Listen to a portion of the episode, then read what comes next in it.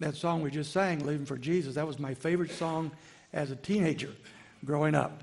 I just love that song. So all these things have really touched my heart this morning. Uh, but we're going to turn to uh, a passage of Scripture that's not quite so uplifting. 1 Corinthians chapter 5. And as we turn to that, you know, some of the great benefit, perhaps the greatest benefit of expository preaching, going through the Bible verse by verse, line by line, uh, throughout books. So you take a whole book and see what God has to say. What the real benefit of that is that we get the full counsel of God. Uh, we get all that God wants us to know and all that He wants to teach us, not the parts we like, uh, not the parts that are trendy, uh, not the parts that are easy. We get the whole thing, the whole package.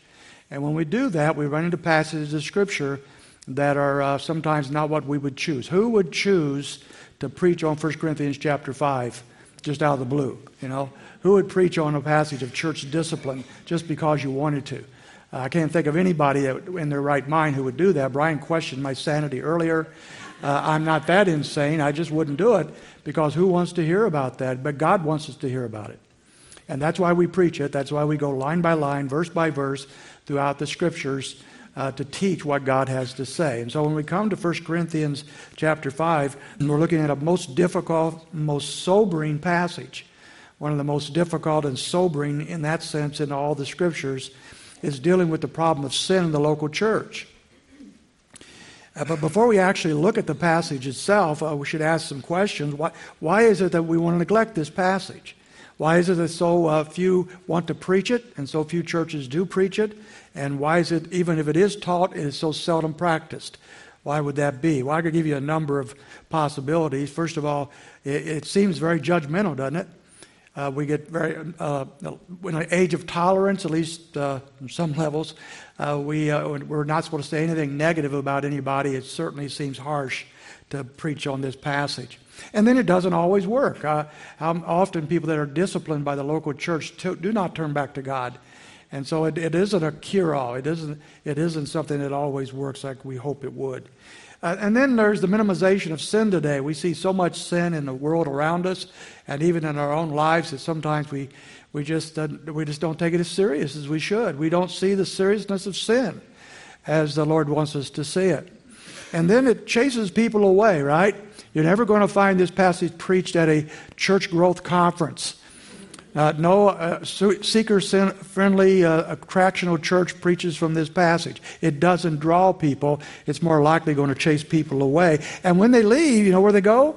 Right down the street to another church that'll take them in with open arms and could care less about their sin. A church that is faithful to care about the sins of their people and help them grow in Christ. Uh, they, they leave that church, go to a church that doesn't care, and they call that church loving and tolerant and kind where a church that dealt with their sin, kept, kept them accountable, is considered pharisaical and, and judgmental. So I can see why people don't preach on it. I see why I don't want to preach on it, but I'm going to because it's in God's Word, and this is where we're at in the text of Scripture.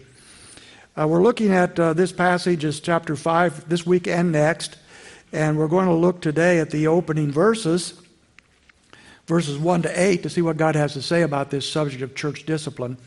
Uh, and we're going to look at uh, three different parts. First of all, the sin. Verse 1 It is actually reported that there is immorality among you, and immorality of such a kind that it does not exist even among the Gentiles, that someone has his father's wife. So the first sin we look at here is immorality. There's actually two sins. And Paul doesn't deal with the first sin very long. His main emphasis is the second sin. But the first sin is here. This is the presenting sin, the sin of immorality. Uh, first, we have to know that in the pagan cultures of the day, immorality of every kind was common and it was accepted. Uh, the, the Judeo Christian ethic, the moral ethic of the Judeo Christian view, was not accepted in many places. It was rejected, as, as it is today. And, uh, and so we find at Corinth in particular, this is a godless, godless city. Matter of fact, it's the most godless city in, uh, in the known world at the time, apparently. It, w- it was known for its sin. It would be the sin city of the ancient world. Everything went at this particular city. And so to come up with a sin that would shock the world is a hard thing to come up with. And yet this church had come up with a sin that even the Gentiles, even the unbelievers, uh, found shocking. And so that is, that is where we're at on that particular issue of immorality. What do we know about this sin? First of all, um, we don't know much. We know in verse 1 that there is a man who is in the church. He's a member of the church. He is uh, what Paul would call later in chapter, uh, in verse 11, a so called believer, uh, which meaning that uh, he is professing believer. Pro- could be saved, claim to be saved. There's some questions on the table about that. But nevertheless, he is part of the local church there. And he is co- either cohabiting with or has married his stepmother. Now, we don't know what happened to the father. The father could be dead or maybe he's not. We, we don't know. We don't know anything about him. And we don't really know much about the woman. Uh, she's not condemned here, she's not spoken of here. So uh, perhaps she's not part of the church. She might be an unbeliever, or uh, she's forced to do this. In that ancient world, a lot of slavery was going on, and a lot of people, a lot of women in particular, weren't given choices about how they would live. And so that could be the case. We don't know. But we do know there's a man who claims to be a Christian living in open sin of such a nature that it shocks the world of the ancient days. Um, and quite frankly, according to ancient texts, not, not the Bible, but other texts, the ancient world didn't do this. Cicero, uh, who, who uh, was a philosopher that lived about 100 years before this time, said that, uh, that, that this type of sin was such an incredible crime that he'd only heard of it once in all the ancient world. That, that's a world. That's how, how unbelievable this sin was that was going on at the church there. And Paul says it's being reported that there's immorality among you. That word reported is in the present tense, meaning that it's being, it's being progressed. You know, it's moving forward. People are whispering. They're talking about it. The world's talking about it. And the world was saying, look, down there at that church at Corinth, these people claim to believe in Jesus Christ, who came to die for sins and save you from sins, and yet look how they live. They're, they're living in such a way that they're tolerating this kind of, it, it was considered incest in the church. And they were tolerating that. And the, and the whisper campaign was going forth as a result of that. What, what's wrong with you people? They were, they were giving a black eye to the gospel, a black eye to Jesus Christ, and they, as we'll see in a moment, thought they were doing quite well. And I'm afraid, of course, things haven't changed much, have they? Uh, almost every week we hear of another Christian leader who has uh, fallen into moral sin or other kinds of important sins, big sins. And uh, it gets broadcast all over the media, right? Uh, whenever you hear about a Christian leader who has committed immorality or whatever, or even a bunch of people that they have on surveys and say there's been this or that, uh, the, the, the, secular media broadcasts it everywhere. Say, and basically they're pointing a finger and say, You people who claim to be so righteous, you people who claim to be followers of Jesus Christ, the sinless one, who've been saved from sin, you people, look how you live. So that's not uncommon today. Of course, the media never reports the 99.9% of faithful pastors and missionaries and church leaders who never fall into these kinds of sins. But whenever they can pick up a nugget to, to blaspheme the church or blaspheme Christ, of course they do so. So we're not unfamiliar with this kind of territory. The church was tolerating then this immoral, incestuous situation in the church. But here's the second sin, and this is the one that Paul's going to hammer out at, and that is the sin of pride. Verse 2 You will become arrogant and have not mourned instead. Pride. Now, he's been talking about pride from the beginning here in this book, and will continue pretty much throughout the whole book. This is one set of arrogant Christians, and he, is, he calls them out at every turn and gives examples. This is just one of them. Now, I would say this the local church is not responsible for the sin of every one of its members, right? Or, their, or conversely, how they live righteously. Uh, uh, the best of churches will have people in their midst that will do wrong, will do, terrible wrongs at times. Uh, we're not responsible for that as such, but we are responsible for how we react to such a thing. And so Paul is dealing with the reaction of this church to an immoral situation that was so shocking, even the world didn't understand why they would tolerate it. So he's going to look now, we're going to look at this section at the general, general teaching. Next week, we'll look more closely at the, the specifics on exactly how you were to, are to deal with such a situation. But uh, here we're looking at the general situation. And what does he say? Well, first of all, he said, uh, You have become arrogant, you have become proud, um, but you should have mourned. And the word mourn is a word used for at funerals. When a loved one has died, is there any deeper hurt and pain than at the death of a loved one? And the mourning, the sadness. He said that's, a, that's your attitude. That's what it should have been. You should have been mourning. You should have been grieving deeply over the sins of what, this sin that was going on in the church. They didn't because they either didn't care, or they minimized the problem, or they didn't want to make waves, or whatever. But secondly, not only should they have mourned, but secondly, they should have removed. Let's go on. You have not mourned instead, so that the one who has done this deed would be removed from your midst. Now we're getting into hard stuff. It's always sad to watch a Christian go into sin. We can, we can deal with that. We can believe that. We can follow that. But now we're getting into the territory that is difficult. Remove this one from your midst. And this is not incidental. Four times in this little chapter, they're told to do exactly that. Take a look. We see we're already in this verse here. Drop down to verse 5. I have decided to deliver such a one to Satan. We'll look at that in a moment. They're actually, he's actually delivering this person over to the devil. Going down to verse 7. Clean out the old leaven, that you may be a new lump. Clean it out. Get rid of this, this, uh, this sinful situation. And then drop all the way down to the last verse. Remove the wicked man from among yourselves. There's no question what he wants them to do. He wants them to remove this sinful person from among themselves. So instead of being arrogant, they were to remove this person. Uh, this uh, is a difficult thing for people to look at here. Um, except for verse 1, Paul does not deal with the immoral man. So I want you to note that. His emphasis is not on the immorality of the sinner, although that's there, that's presenting. The issue is how the church reacts. How does the church deal with that? So this is what he's talking about here. And he says they are arrogant. In what sense could they be arrogant? What is he talking about? I think what he's saying here is they were seeing themselves as so broad minded, so loving, so open armed, that they were accepting this unbelieving, this, this, this Christian who lived in open sin without any rebuke or challenge or discipline. And they saw themselves as arrogant. In what sense? Because they thought their way was better than God's way. Because they thought they loved, they wouldn't have said this, but they thought they loved more deeply than God did. Because God is giving clear teaching right here on what God wants them to do.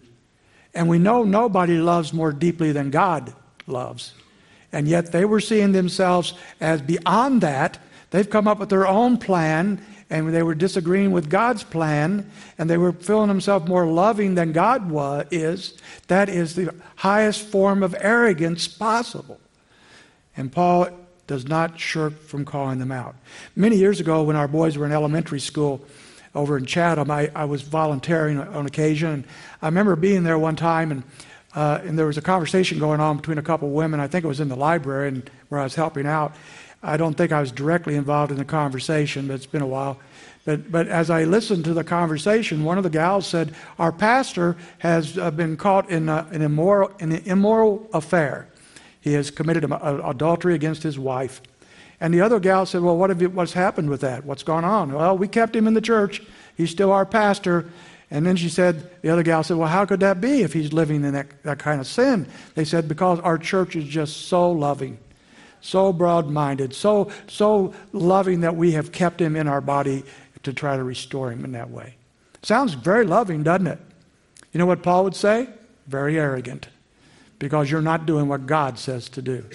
Whole different world from what God says to do here.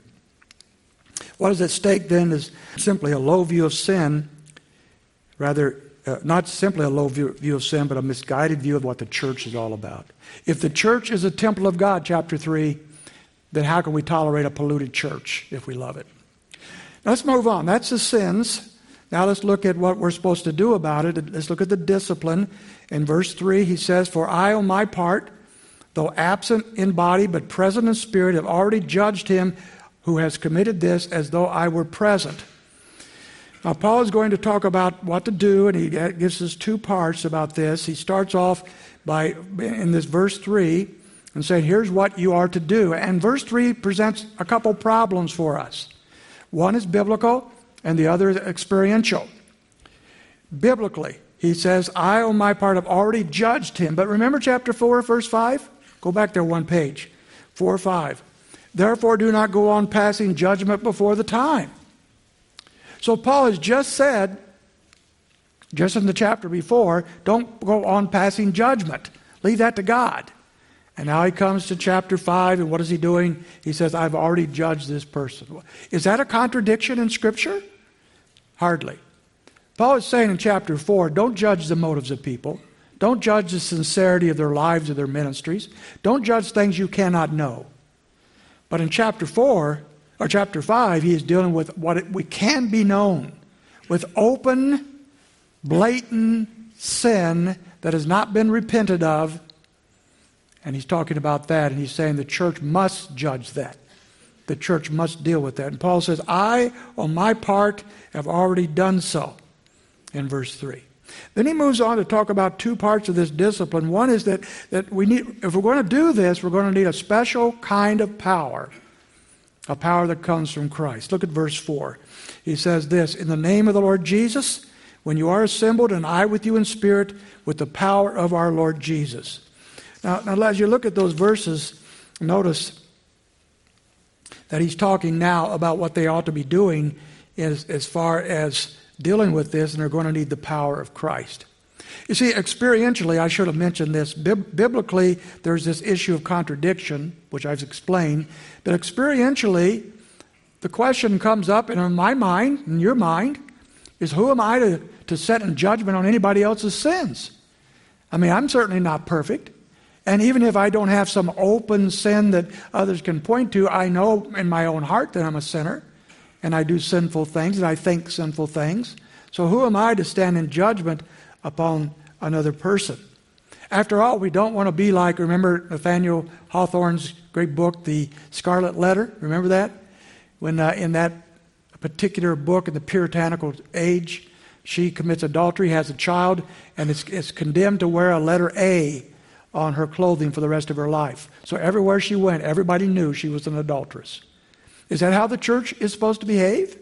Is that in obedience to a passage like this? Well, not at all. That is not what Paul's talking about here. But it can come across that way because what we're looking at, and we're going to see in a moment, is we're looking at the, at the action that was drawing people to repentance. And he's not willing to leave people in their sins. But let's come back to that in just a moment. Go and look at the power here he's talking about he says in verse 4, in the name of the Lord Jesus. So this is under the, the, the authority of Jesus Christ, right? And with the power of the Lord Jesus. That's quite a statement. In the name of and in the power of the Lord Jesus. This is not simply something a church does. It's not something people do. This is done under the authority and with the power of Jesus Christ himself. So power is needed, and this is no hollow threat. Now, the action. This is where it gets exciting. I have decided to deliver one, such a one to Satan for the destruction of his flesh. All right, here we go. What exactly is church discipline? A few practice it today, and if they do practice it, they do not practice it normally, with rare exception, according to the teachings of this passage. So when I've talked to pastors or read books on this subject by good conservative pastors and leaders on church discipline, I almost always hear this. Uh, we discipline such and such, and when you ask them what they've done, well, we took their names off our membership rolls. Now, first of all, they didn't have a membership roll in the first century church. They didn't have to write these things down. The churches were small, they only had one in town. You couldn't trot down to the Baptist church over here when you got mad at the Methodist church. You had to be there. There's only one, and they had to deal with it. So that, taking your name off a membership roll means absolutely nothing in context of this passage of Scripture. And some will say, well, we, we don't let them minister. They can come to church, they can be under the worship, they can join us, but they can't, uh, uh, sing in the choir. They can't work in the nursery. They're, they're limited because of that. And then I go back to this passage, and it doesn't say anything like that, does it? Let's be honest with Scripture here, as hard as it might be. Let's be honest with Scripture. He doesn't say remove them from the membership roll. He doesn't say don't let them sing in the choir. He says remove them from the congregation. They're not allowed to come worship. They're not allowed to partake in communion. They're not allowed to be part of the body. That sounds so harsh, doesn't it? But let's follow along. Are you, don't, be more, don't be arrogant. Don't think your plan is better than God's.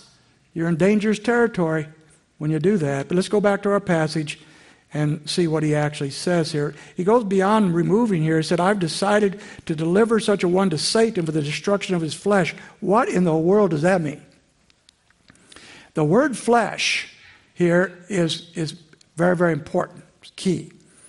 Uh, some think he's talking about the, the spiritual nature, the, the, the, the sinful nature that all of us still have until the Lord comes back. And that somehow by this action, the flesh, that sinful flesh, will be destroyed. But that doesn't work, does it? It doesn't work because our sinful flesh is never destroyed in this life. Uh, Galatians chapter 5 says, Until the day the Lord takes us home, we will deal with our flesh. So that doesn't work. So the only other option for flesh is the physical body. And it works well with this passage because right in the same verse it goes on to talk about the spirit. So he's talking about the physical body versus the spiritual soul. He says something's going to happen to the body to save the soul. So we're looking then at, at the physical body in this case. So what is the church doing when the believer is removed from the church? It, it involves casting them, now catch me, casting them back into the heathen world, a world that Scripture says is controlled by the devil. The devil is the God of this age, the prince of the power of the air. And when a believer is removed from the body of Christ for sinfulness, they are cast out, of, from beyond the protection of the body of Christ, found in the church, and into a world system controlled by the devil. And at that point, according to this text, Satan then is at liberty to do whatever he wants to with the body and the life of that individual. And that's a scary thought. That's a, that's a scary thought to think that we now are out from under the protection of God's people, of God's church, and of God Himself. And, and He is allowing us to be in the domain of the devil where He can do what He chooses to do with our physical body and with our lives. What happens if such a person is cast out like this guy here and, he, and nothing happens to him physically or with his life? His life goes on great. Here's what I'd say that person's not a believer. That just, that's, just a, that's just telling us this person does not know Christ. Because this passage, I think, is pretty clear that if you know Christ and you're no longer under the protection of the body of Christ, you are in open territory where Satan can do what he pleases with you. And I can't think of anything more frightening possible than that. Coronavirus, you know, critical race theory, who cares? There's, all, there's always going to be another thing, right? You be, you you're cast out into the domain of the devil. My friends, you ought to be trembling. You ought not be able to get out of your chair today if that's where you're at. You ought not, ought not be able to move forward another day until you're right with God. That's a frightening, frightening thing to consider. So we looked at the sins, we looked at the discipline. Why? So that's the next big question. Why in the world does God want us to do this type of thing? Two things, two purposes for church discipline. Number one, restoration. Chapter 5, the latter part. So that his spirit may be saved on the day of the Lord Jesus. The purpose of church discipline is not to get even, it's not to show somebody who's boss. It's not, to not it's not a power trip. It's a loving action in an attempt to restore someone to right relationship with Jesus Christ. It's the last tool in the toolbox of the church to put pressure on someone who is living in sin to come back to Christ. After every rebuke, every teaching, every coming alongside to, to draw them forward, eh, when all is done, this is our last tool in our toolbox to try to put the pressure on them to walk with Jesus Christ, to repent of their sins, and so forth. And when that happens, he said the, the Spirit might be saved. Now, this is the most difficult statement in the passage. In what sense is the Spirit saved? I, th- I think there's two, pos- two things here possibly overlapping. Number one, if they're not Christians, they now can be recon- recognizing they're not Christians and come to Christ for salvation. So when we think about the seriousness of this, folks, if you're not sure you're saved here right now, that you're not absolutely certain you know Christ is your Savior, uh, then, then this is, shows the importance of that. So important that, that a so called brother who thinks he's saved but is living in sin is disciplined by the church to, to try to demonstrate to such a person that they don't know Christ. The second possibility is this person is a Christian, but he's going to be rescued from the destruction of his flesh, his body by this action as they come back to repentance in the Lord Jesus Christ. Now, what if that doesn't happen? What if we've disciplined five people in five years and nobody's turned back to Christ? So should we just quit? I mean, that's, that's actually kind of the rhetoric out there. We tried it, it didn't work. All it did is cause trouble. Uh, people got angry. Uh, there's a lot of people who believe in church discipline as long as it's not discipline towards my kid or my relatives. Suddenly, blood changes everything. Um, and this causes so much problems. Churches lose a lot of people if they try to do this. Why in the world do it? Especially if it doesn't seem to be productive. Well, the passage of Scripture here doesn't give us those options, but here's another thing. Even if the person is not restored, and remember, that is the key. That is what we're after. That's what we're going for restoration. The second thing, though, is purification. If it doesn't restore the, the individual, it brings purification to the church. So we start with verse 6 here. It said, Your boasting is not good. Do you not know that a little leaven leavens a whole lump of dough? Now, there's three reasons then why it's necessary to bring this person under discipline. First of all, because if we do not, it will affect the whole church. It will affect the whole church. He says here, Do you not know that a little leaven leavens the whole lump. He's speaking here of the church. Uh, what Christians often say, and this church probably said, was this. He said, It's none of our business is this, what this, the sins of this person. We're not going to deal with it. It's none of our business. Let it go. We're, and if we try to discipline it's not going to work anyway. But Paul says if you look the other way at sin, if you tolerate open rebellion in the church, you are telling the congregation that sin does not matter and sin is not serious. And when you do that, that begins to, uh, an effect that begins to permeate in the church in such a way that the church becomes increasingly polluted, like leaven. Now, I used to think leaven was, uh, was yeast. And I, you know, you put yeast in dough and the bread raises. Uh, but I found out later that's not exactly true. This is not exactly yeast. Leaven's a little bit different. Uh, it, it, it, was the keeping back of a little bit of uh, portions of last week's dough, allowing it to ferment, then adding it to the next week's dough so that that fermentation permeates the whole bread. Uh, like sourdough bread. Are you familiar with that? Sourdough bread is exactly like that. So I got a little experience with sourdough bread. My mother, for a while, uh, had sourdough bread. She had to feed it every day. You, some of you ever done this? It was in the refrigerator, and I remember having to feed it to keep it to grow, keep it growing. I, th- I found it very fascinating. I was probably eight years old, and we're feeding this thing in the refrigerator, you know. And, and the thing that really got me nervous was we went on vacation one time, and my mother had to have a neighbor friend come in to feed the, feed the dough. You know, we didn't have any cats to feed or dogs, but we had the dough to feed. And, and, I, and this, I'll be honest, this is honest truth. Some of my stories are a little bit embellished. This one is true.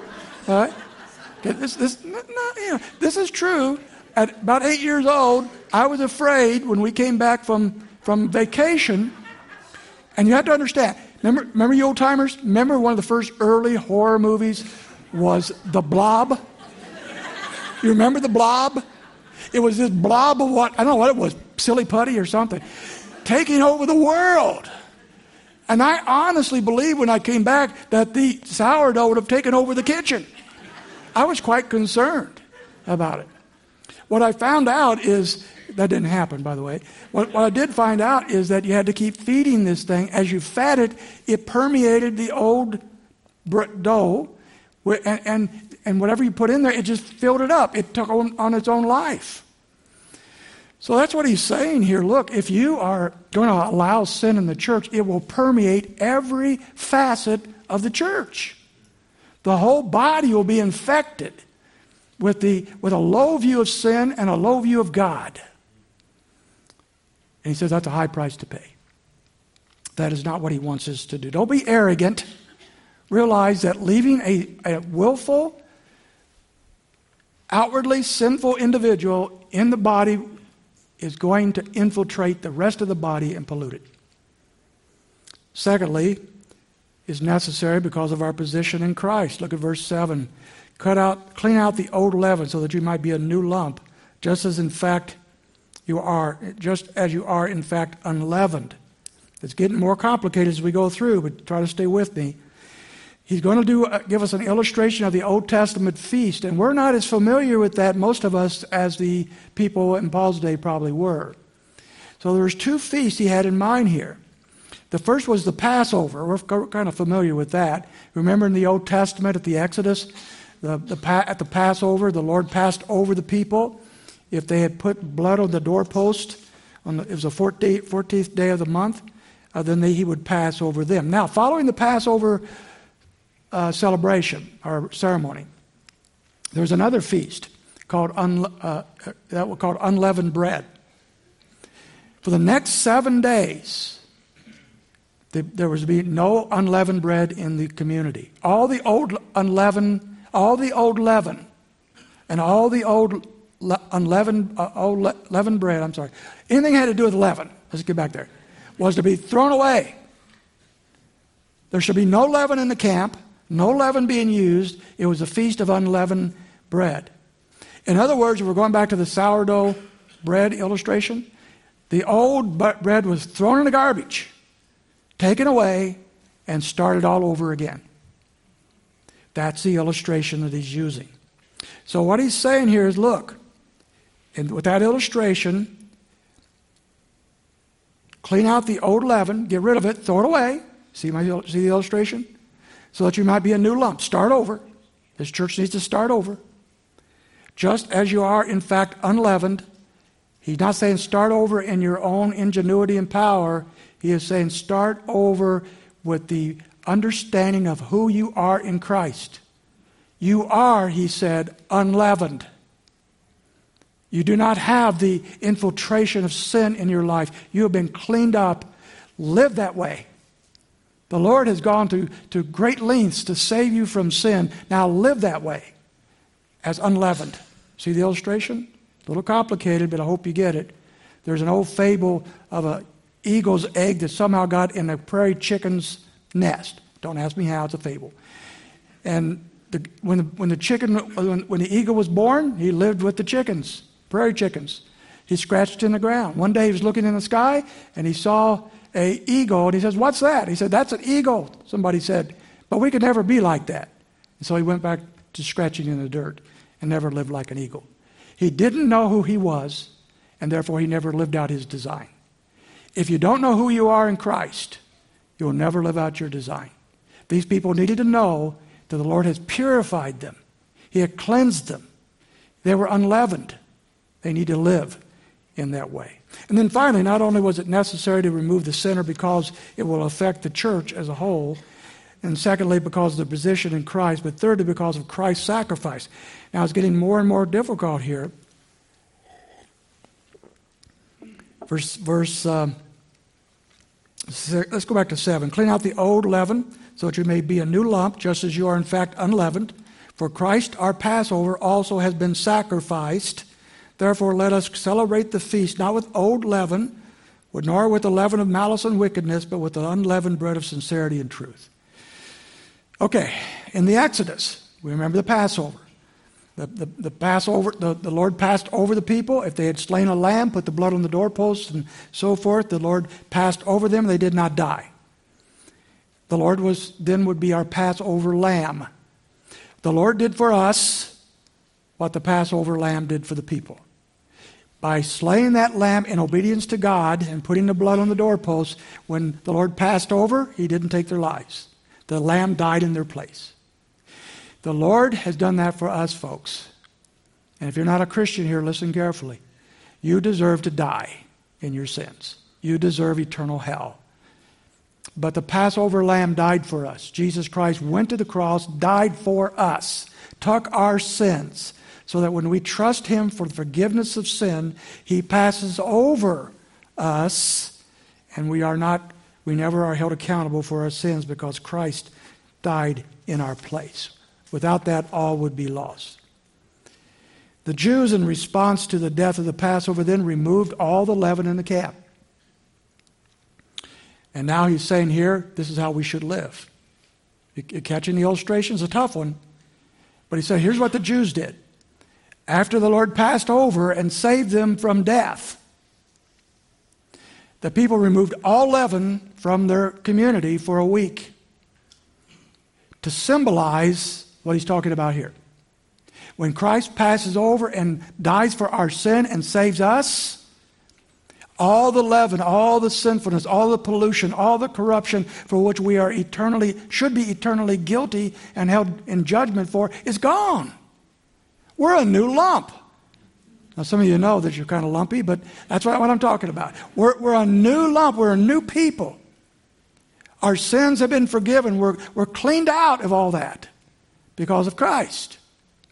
Now, therefore, here's his application. He says, therefore, because of that, you, you, should be moving from your life malice and wickedness. Don't live like you used to live.